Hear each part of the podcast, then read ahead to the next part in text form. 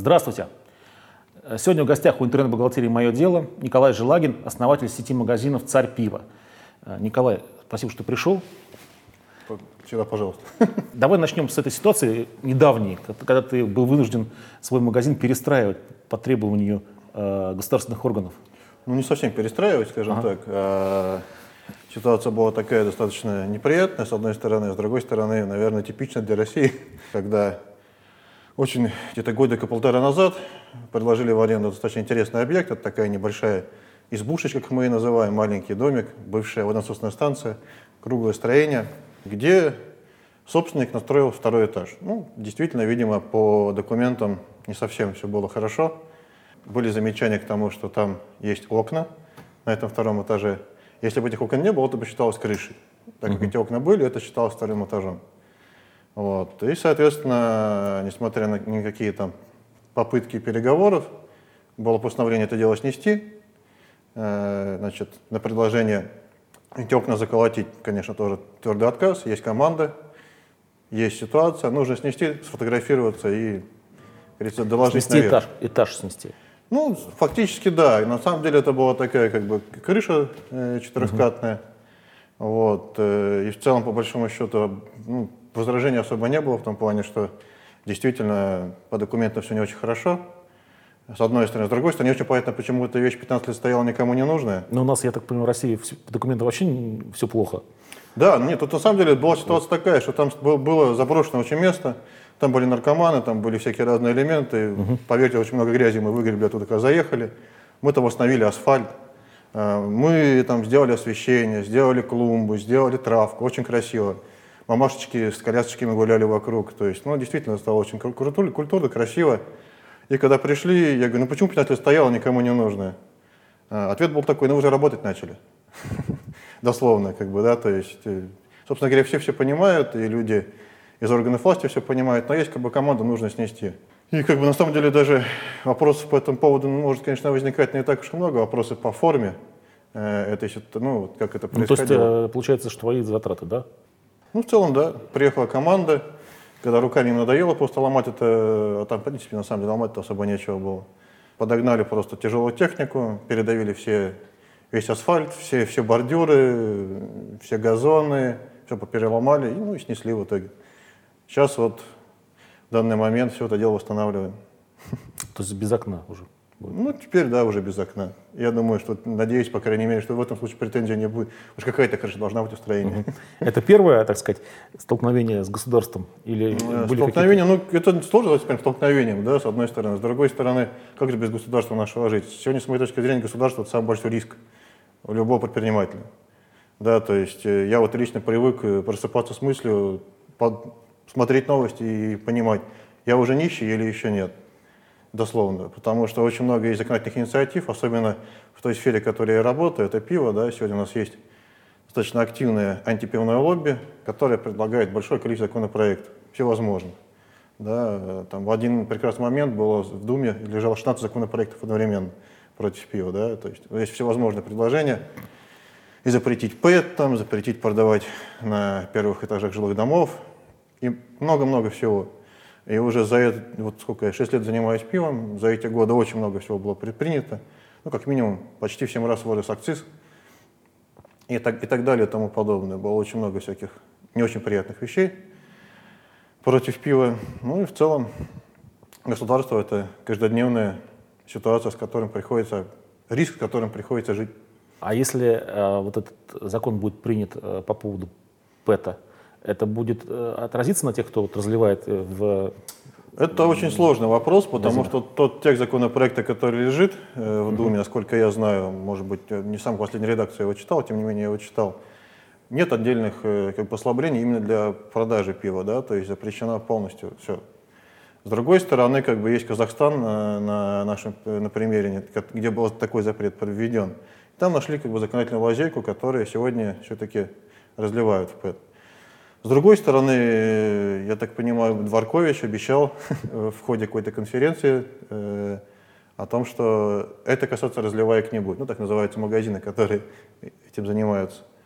Будем надеяться, живем и надеемся. С одной стороны, с другой стороны, готовимся к худшему. Скажем так, мои хорошие партнеры из Новосибирск Продмаша уже разрабатывают варианты решения этой проблемы. Угу. А какие могут быть, э, кстати, варианты? Стекло. А, стекло только, да? Да. А, ну, какие еще могут варианты? Вариантов не так много, к сожалению. Хотя, конечно, там это безопасность ПЭТ доказана всеми во всем мире, кроме нашей страны. Во всех практически странах Европы э, пиво разливается в ПЭТ без проблем. Другое дело, что там это не очень популярно, да, это, так оно и есть. Однако запретов практически не существует. Ну, молоко же мы в ПЭТ не запрещаем разливать. А чем отличается? Собственно говоря, вот. Вот это, на самом деле, один из, из многих рисков, которые сегодня стоят. Э, тут их можно перечислять просто до бесконечности. Всяких mm-hmm. разных законотворческих инициатив. Ты работаешь, соответственно, в нише более такого интересного пива, да, чем массовое. Да нет, не совсем так. А, э, Наверное, не совсем так. Потому что я считаю, что как раз пытаюсь сделать концепцию, скажем так, пивного супермаркета, угу. где человек может прийти, и если он, ему, ему нравится э, то, что называется вода и пузырики, пожалуйста, как будет хороший, качественный продукт, который будет с удовольствием можно выпить, да. Э, а если что-то хочется интересное, там какой-нибудь изысканный IPA или так далее, тоже, пожалуйста. Сегодня... Нет, просто есть э, вот так называемые разливайки, где нету никаких IPA там и э... Да, я с этого и начинал, собственно говоря. Вот. Еще года полтора назад не было ничего этого в России вообще. Угу. И за там каким-нибудь бредогом гонялись, э, прям с чемоданами везли из-за границы, да. Сегодня этого в достатке. Ну и сегодня в моих магазинах представлен, ну, наверное, самый большой выбор вообще в Москве. То есть, несмотря не только по как бы, вообще разливному пиву, да, но и по крафту в том числе.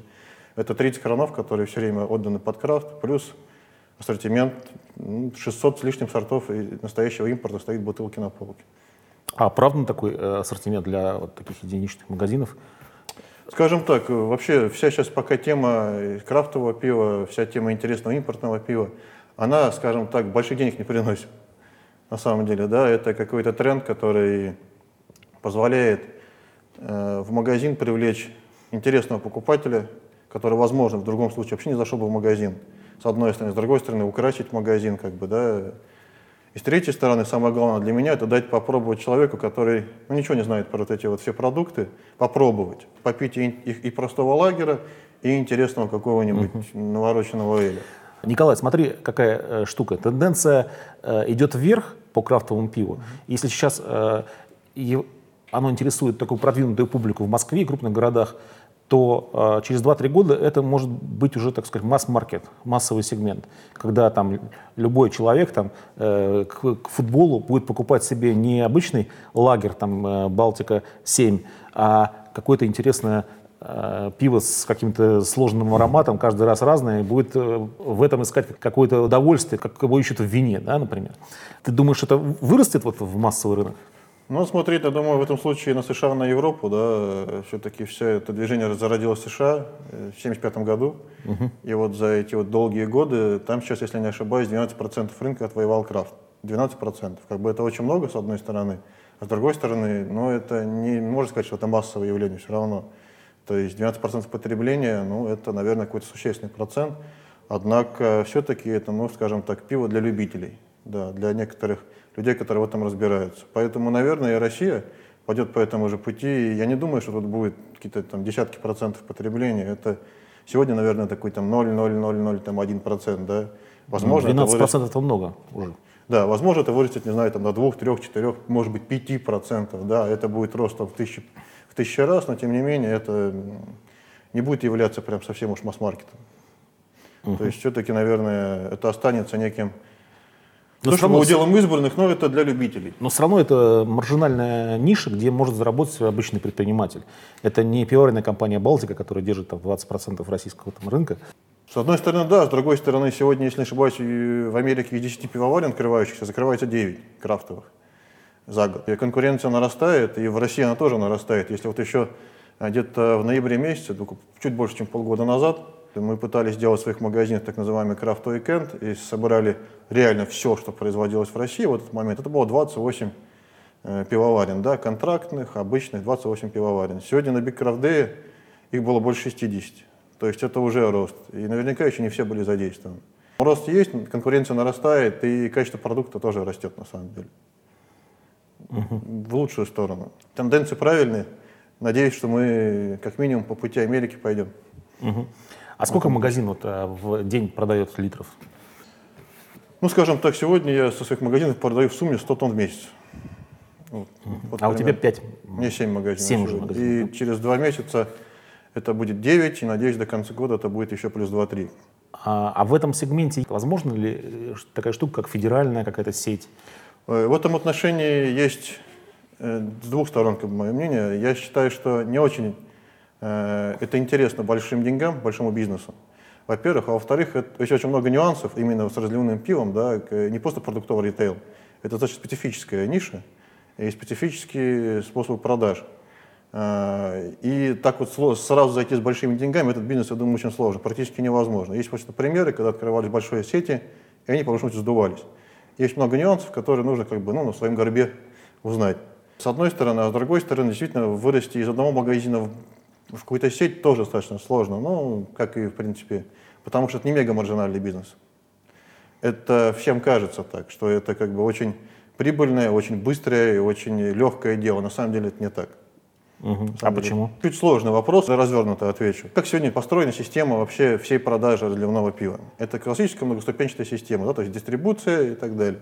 Есть завод, есть оптовик, есть розница. Все эти звенья заинтересованы, кроме, возможно, производителей, которые, да, они заинтересованы э, в наименее интересном продукте, то есть это пиво пастеризованное, которое максимально долго хранится, с которым можно делать все, что угодно. Да? Оно не скиснет, с ним ничего не будет. Можно перевозить при любой температуре, его можно хранить при любой температуре, его можно продавать как угодно. Угу. Многие бары, многие магазины вообще не умеют работать с пивом, не знают, что это такое. На самом деле, вот то, что называется живое пиво, не очень нравится этот термин, тем не менее он присутствует. Да? Непастеризованное пиво требует э, очень серьезных, серьезного подхода. Э, его нужно хранить в температуре ну, плюс 2, плюс 4 градуса. Почему? Потому что это как мясо. Вы знаете, мясо, если положить на солнце, оно протухнет. Вот если э, нормальное непастеризованное пиво хранить плюс 30, оно тоже, мягко говоря, лучше не станет. Угу. Вот, вот поэтому сегодня, открывая просто магазин, мы можем просто что сделать? Мы можем пойти, пойти к оптовику, взять у него пиво. Оптовиков сейчас очень много в Москве, особенно есть большая конкуренция на этом рынке. И оптовики конкурируют прайсом, максимальной представленностью всевозможных марок. То есть они из-за этого вынуждены держать большие склады, огромные склады. Все эти склады не холодильные, поверьте. В основном есть очень-очень-очень редкие случаи, когда склады являются холодильными. Э, пиво там стоит, мягко говоря, долго. Мягко говоря, долго. А на самом деле очень долго. Условия перевозки тоже, вы знаете, оптовики стараются экономить в основном. И это очень большая редкость, когда пиво перевозится и хранится при правильной температуре. Это, я бы сказал, наверное, какие-то единицы возможны, которых я не знаю, хотя очень много знаю. Поэтому, если мы возьмем у обычного оптовика пиво, неизвестно, что это будет за пиво, неизвестно, сколько оно хранилось, неизвестно, при каких условиях оно хранилось. Э, более того, как происходит классическое открытие пивной точки, да, там встречаются два студента э, за чашкой пива, да, и говорят, о, разливное пиво, вроде модная тема, давайте откроем магазин, давайте. У меня есть там 200 тысяч рублей, и у меня есть 200 тысяч рублей. Отлично, мы обратимся к оптовику, он даст нам оборудование, даст нам краны, все даст, привезет пиво, только продавай. На самом деле не все, конечно, не все так просто, да, то есть оптовик, который дает оборудование, он свою маржу прикрутит, потому что он понимает, что это оборудование, скорее всего, пропадет вместе с теми дельцами, которые открывают этот магазин. Э, а он очень... дает за деньги или бесплатно? Нет, это все может предоставить. То есть как бы, каждый а. оптовик берется так называемый за кран. То есть максимальная угу. представленность в точке. То есть не один кран, да, хотя бы там 10 кранов занять оптовику. Это понятно выгодно, потому что возить логистика будет ну, дешевле. Он, конечно, даст все оборудование, даст пиво, но, конечно, даст соответствующую цену, во-первых, на этот продукт. И, для того, чтобы хоть как-то выживать, народ просто умножает на 2, получает очень высокую цену, получает непонятного качества продукт и начинает продавать. У них, конечно, это не получается в основном. Таких насмотрелся, ну, наверное, десятки, если там не больше еще. И в итоге начинается вот эта вот вся тема, когда пиво скисает, а оно невозможно скиснуть, понимаете? Кега стоит не в холодильной камере, кега стоит вот так на полу. Если в помещении там плюс 25, это будет плюс 25 температура пива. Но любой оптовик, он, э, конечно же, не даст холодильную камеру никому, да, он даст свои охладители. Это такое устройство, которое охлаждает пиво перед самым наливом в бутылку. Угу. То есть э, кега стоит в тепле, пиво охлаждается и попадает в бутылку уже холодно. Что есть очень большое зло? Потому что, как я уже сказал, пиво требует температуры хранения, да? Э, поэтому есть целых несколько вещей. Первое – это перевозка, температура должна быть. Второе – это хранение в складах, температура. Третье – это в магазине температура. Я не работаю принципиально с оптовиками. Мы работаем только вот с, с заводами напрямую. Это логистика от Сибири, там, Киров, это там, Дзержинск, это много, много разных городов.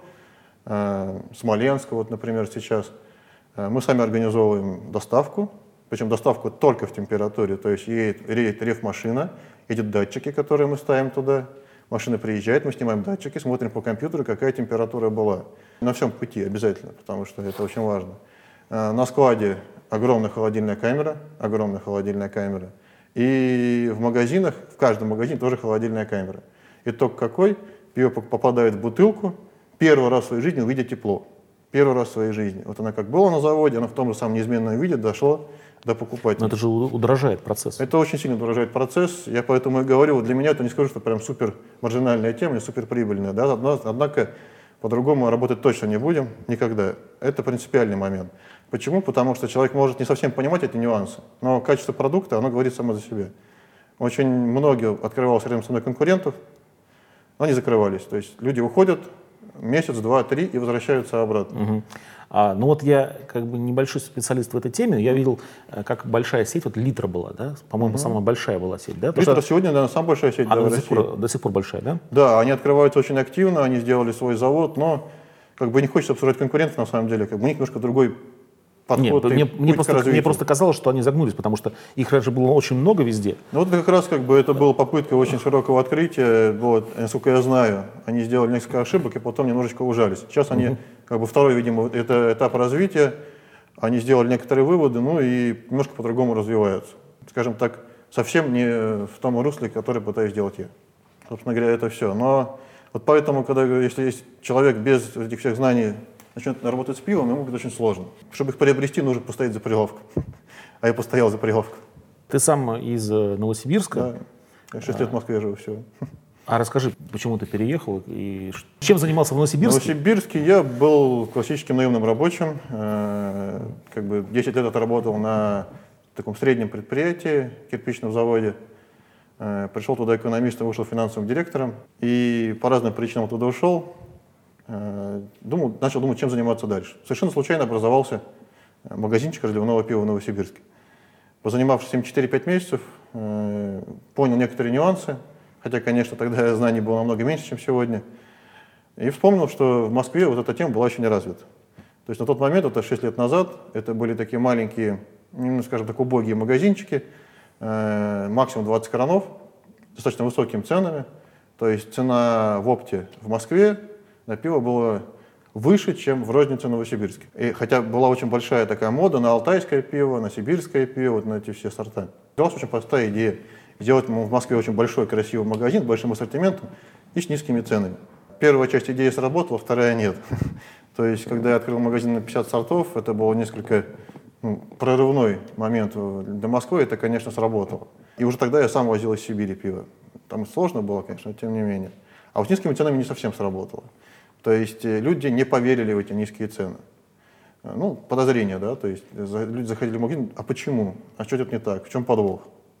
Э, и поэтому сегодня ценовая политика такая, я держу цены ниже, чем у всех, но не в разы, условно говоря, да, то есть это должно быть некая разумная, разумный разрыв. Ну, вот так я пришел в пиво, в итоге открыл первый пивной магазин, проработал там достаточно долгое время и продавцом, и грузчиком, и всем подряд.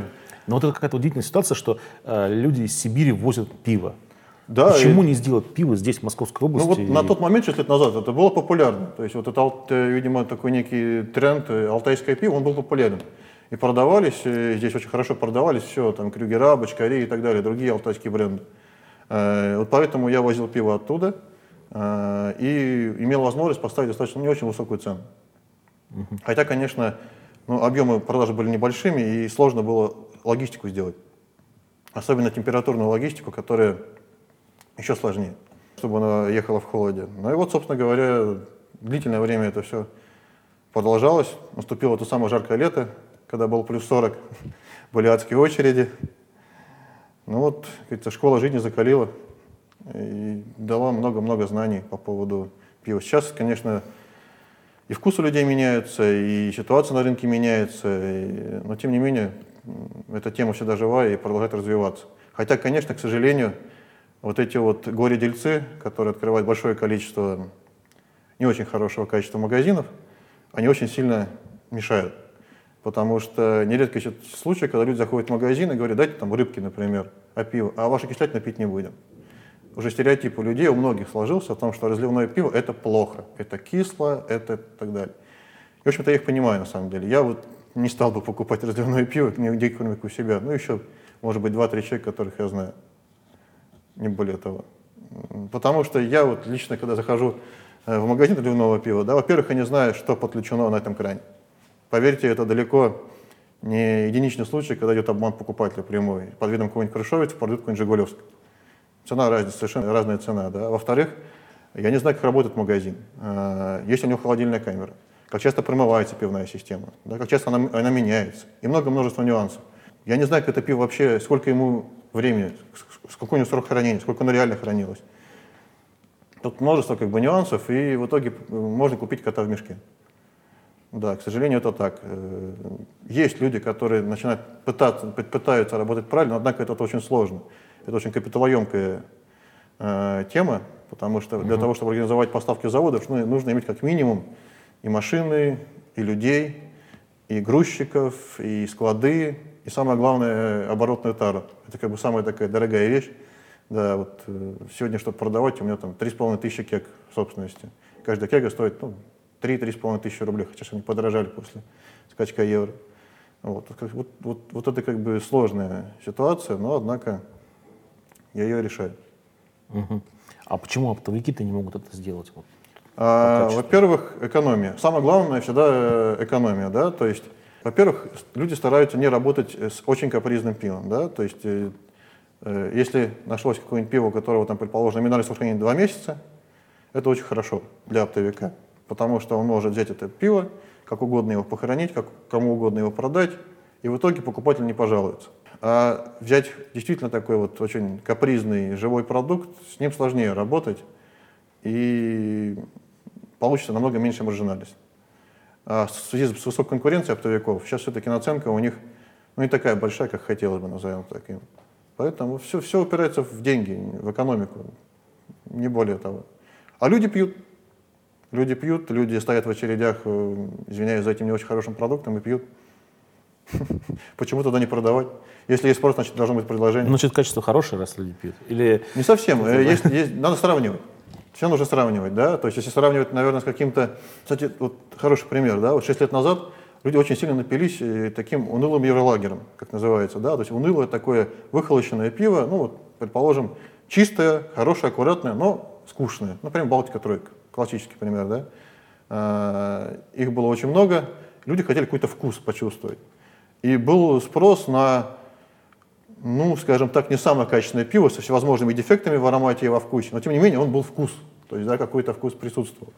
И люди стояли в очередях и просили именно этого пива.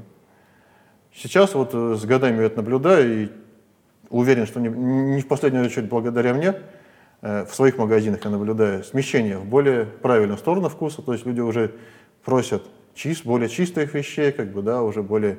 Э, то есть, говоря, вот то, что продавал 6 лет, уже сейчас не продашь. 6 лет назад продавалось, сейчас уже не продашь. Вот, то есть идет смещение, э, рост, рост предпочтения людей. Но тем не менее, все-таки еще большое количество людей, для которых то, что льется из крана, то и есть очень хорошо. Ну, немного людей разбирается в пиве, на самом деле. Немного mm-hmm. людей. Я говорю, ну как доказывает просто практика, что если рядом со мной открывается конкурент, э, их было очень много, прям очень много, то люди действительно уходят, поведясь на, на новизну, может быть, на более низкую цену, которую иногда некоторые предлагают на открытие демпинга. Э, но максимум два месяца люди возвращаются обратно. То есть я вот потока своих покупателей не замечаю. Замеч... Вижу, как закрываются точки вокруг, но только покупателей не замечаю. А сколько стоит открыть точку? Вот как э, ну вот сегодня, сегодня на самом деле Э, сегодня увидя вот э, то, что люди внешне не понимают разницу, да, то есть пиво льется из крана, что там за краном, уже люди не понимают всю историю, которую это пиво проходило. Э, я понял, что нужно и внешне, тоже, чтобы люди поняли отличия. Поэтому сегодня те магазины, которые открывают, тоже очень такой серьезный магазин с дизайн-проектами, сделан очень такой приличной компанией. И сегодня вот лично мне стоит магазин открыть где-то 5,5-6 миллионов рублей. Вот это, с, это с учетом аренды? Да, да, это с учетом, условно говоря, там, первого последнего месяца, ремонта, закупа товара, ну, где-то в районе от 5 до 6 миллионов рублей, вот так. Угу. Назовем так. Сложно, конечно, ну, где-то эти интервалы примерно. Вот скоро будет... Я так понимаю, что обычные вот эти точки, которые там э, мелкие точки, вот на 5 там 10 кранов, угу. они там открываются за какие-то копейки, Ну, да? конечно, там, я думаю, можно 100 тысяч вложиться рублей, угу. наверное. Хотя, опять смотря, смотри, как, сколько кранов, сколько затрат и так далее. Сейчас просто 100 тысяч не ложишь даже по аренде. Как бы, да, то есть... Поэтому, наверное, все-таки эта там цифра, ну, наверное, ближе к миллиону рублей. Угу. Но, но и таких точек очень много. Тут надо понимать, что тоже магазин, он же тоже требует свои какие-то вложения, капиталовложения. Да? Там помимо красоты магазина есть там инженерная коммуникация. Например, банальную вытяжку все делать забывают, как говорится. Просто денег на нее не хватает. Да, это сразу к чему идет? Это запах, который присутствует в магазине. Ну, вот рыба такой продукт, с ней по-другому работать невозможно. Даже очень правильно с ней работать, с ней сложно с этим работать. Она все дает свой запах, от него никуда не денешься. Ее можно брать только хорошей системой э, это, вентиляции, приточка вытяжка. Ну, многие до, до этого просто не додумываются. То есть, если, как бы, если люди сегодня делают бар, они знают, что должна быть такая вещь. Люди сегодня делают магазин разливного пива, они об этом даже не задумываются, в основном. В основном. Ну, собственно говоря, ну и количество стартов. Кроме того, оборудование, э, то есть или пивное оборудование, которое дал тебе оптовик, или то, что я вынужден закупать сам. Экраны, головки, холодильные камеры и так далее и тому подобное. Все это выливается, собственно говоря, в копеечку. Но позволяет быть независимым от оптовиков, и выстраивать свою ассортиментную политику и ценовую политику так, как удобно мне, так, как я это вижу. Вот, собственно говоря, так оно и есть. Угу. Ну, получается, довольно дорогие магазины, да? Да, а, дорог, дорогое удовольствие. Дорогое удовольствие. То есть, получается, сегодня такая парадоксальная вещь, что приходится работать на будущее, то есть долгосрочную перспективу, да, не, уверенно, не будучи уверен в настоящем. Вот. Но, к сожалению, этот парадокс, который приходится с ним мириться приходится, да. Наши законы могут меняться каждый день. Вот, однако, как бы вот у меня э, магазин, наверное, окупается только через два года после его открытия. Примерно. Угу. Вот, вот так вот. А через интернет был опыт продажи? Ну, начнем с того, что продажа пива через интернет запрещена законом на сегодняшний момент. Угу. Это классическая дистанционная продажа, которая прямо запрещена. Э, есть люди, которые этим занимаются, я их тоже знаю хорошо. Пока, в общем-то, государство не трогает эту отрасль. Однако есть всевозможные новости, слухи и так далее, что скоро, как говорится, примутся. Но там же существует э, тема того, что все-таки есть некий офлайн, а это просто доставка из офлайна. Это, по большому счету, вот с точки зрения закона, я консультировался, по большому счету не так важно. То есть mm и то, и другое, это, и то, и другое, в принципе, запрещено. Ну, вот у нас законы такие сегодня. Вот. Поэтому заниматься как бы чем-то тем, что, что будет завтра, ну, скорее всего, запрещено, ну, не хочется. Да и как бы рисковать, скажем так, какие-то санкциями или вообще, может быть, не знаю, бизнесом, да, занимаясь угу. тем же самой доставкой, не хочется. А сейчас какие сорта пива лучше всего продаются? Сорта пива? Или производители? Знаешь, э, на самом деле, вот у меня продавцы э, предложили сделать два крана в каждом магазине. На первом кране написать Светлое, что-то светлое, темное. легкое, не горькое, а на втором что-нибудь. И на самом деле это есть локомотивы продаж. То есть сегодня люди хотят чистого вкуса, мини-пивоваренного такого, то есть чуть-чуть дрожжевого, возможно, э, вкуса без большой горечи, не очень крепкого. То есть это ну, самая большая часть продаж. Вот. И уже в дальнейшем всевозможные изыски, в том числе крафтовые изыски – Э, но это уже в совокупности, наверное, процентов 20-25 продаж, не более. То есть основная все-таки масса, конечно, продаж это классическая, массовая, ну, как, но как, хорошего как, качества пива. Это каких производителей? Ну, до сих пор популярен, популярна Сибирь, даже самое, да, то есть это Барнаул, э, это Томск, вот Кожевниково. Э, популярный за своей доступности, скажем так, это пиво, предположим, Дзержинск, э, Лакинск. Лакинск это вообще народное пиво, лакинское пиво. И дальше пошли всякие мини-пивоварни, которые делают хороший продукт в не очень больших объемах. Которыми с многими мы работаем. Я сейчас на сегодняшний момент, не считая крафтовых пивоварен, работаю более чем с 25 заводами напрямую. Поэтому всех перечислять, ну, я думаю, нет смысла. Хотя сейчас вот популяр... набирает популярность крафт, и в крафте тоже есть свои лидеры. Э, их, так прямо скажем, немало. Это вот Джоус, Екатеринбург, это Найтберг, это Штамбир, Подмосковье, ну, наверное, Сауденс, конечно. Ну, еще много-много производителей еще. Они, конечно, намного более имеют малые объемы, нежели большие заводы. Угу. Маленькие, маленькое пиво ручной работы, крафт. Ну, а, а вот эти мелкие пивоварни, которые сейчас начали развиваться, у них есть шансы вообще ну, хорошо заработать на этом деле? Или это все как, как э, ремесло э, ради удовольствия и там похвастаться перед друзьями, в Инстаграм выложить красивую этикетку и сказать, какой я креативный? Знаешь, на самом деле шанс заработать, конечно, есть. Однозначно есть. И этим пользуются многие сегодня. Почему? Потому что в основном путь в крафтовое пивоварение у всех начинается mm-hmm. с контрактного пивоварения. То есть люди приходят на какой-то завод, платят денежку за то, что используют оборудование, и варят там свой сорт. Эта вот денежка очень высока. Сегодня это где-то 80 или 120 рублей за литр пива. Понятно, что нужно еще положить э, в себестоимость еще много всяких составляющих, получается очень высокая стоимость, себестоимость пива. Продавать его дешево в убыток тоже никто как бы не хочет. Однако, если организовать более-менее массовое производство этого пива, да, то, конечно, э, себестоимость падает просто в разы, и уже получается, а, э, э, итоговая отпускная цена не падает. И поэтому вот на этом, в этом случае действительно, конечно, есть возможность заработка, и многие этим и пользуются э, из пивоварен настоящих сегодня. Э, ну, наверное, конкуренция все расставит на свои места со временем. Сегодня есть много проектов крафтовых пивоварен, которые в разной стадии подготовки. Я думаю, что через год нас ждет просто в разы еще большее количество пивоварен. Конкуренция все расставит на свои места. Останутся и те, и другие, останутся какие-то очень разовые маленькие варки. Там 500 литров продать вообще проблем нет. Не, там, да. Растворяться не... А 50 тонн уже проблемы. Еще больше, еще больше проблем. Все. А, Николай, что для тебя бизнес по-русски? Это не то, чем я занимаюсь. С моей точки зрения, бизнес по-русски – это заработать денег в первую очередь. Вот мне не получается просто зарабатывать деньги. Не получается. Я как-то вот не могу это делать. То есть, да, можно было бы, вопрос, можно было бы забить на всю эту логистику, на все эти там системы качества и так далее, и просто торговать пивом. Я уверяю, ну, не намного бы снизилось, продажи бы снизились не, не намного, я думаю, так.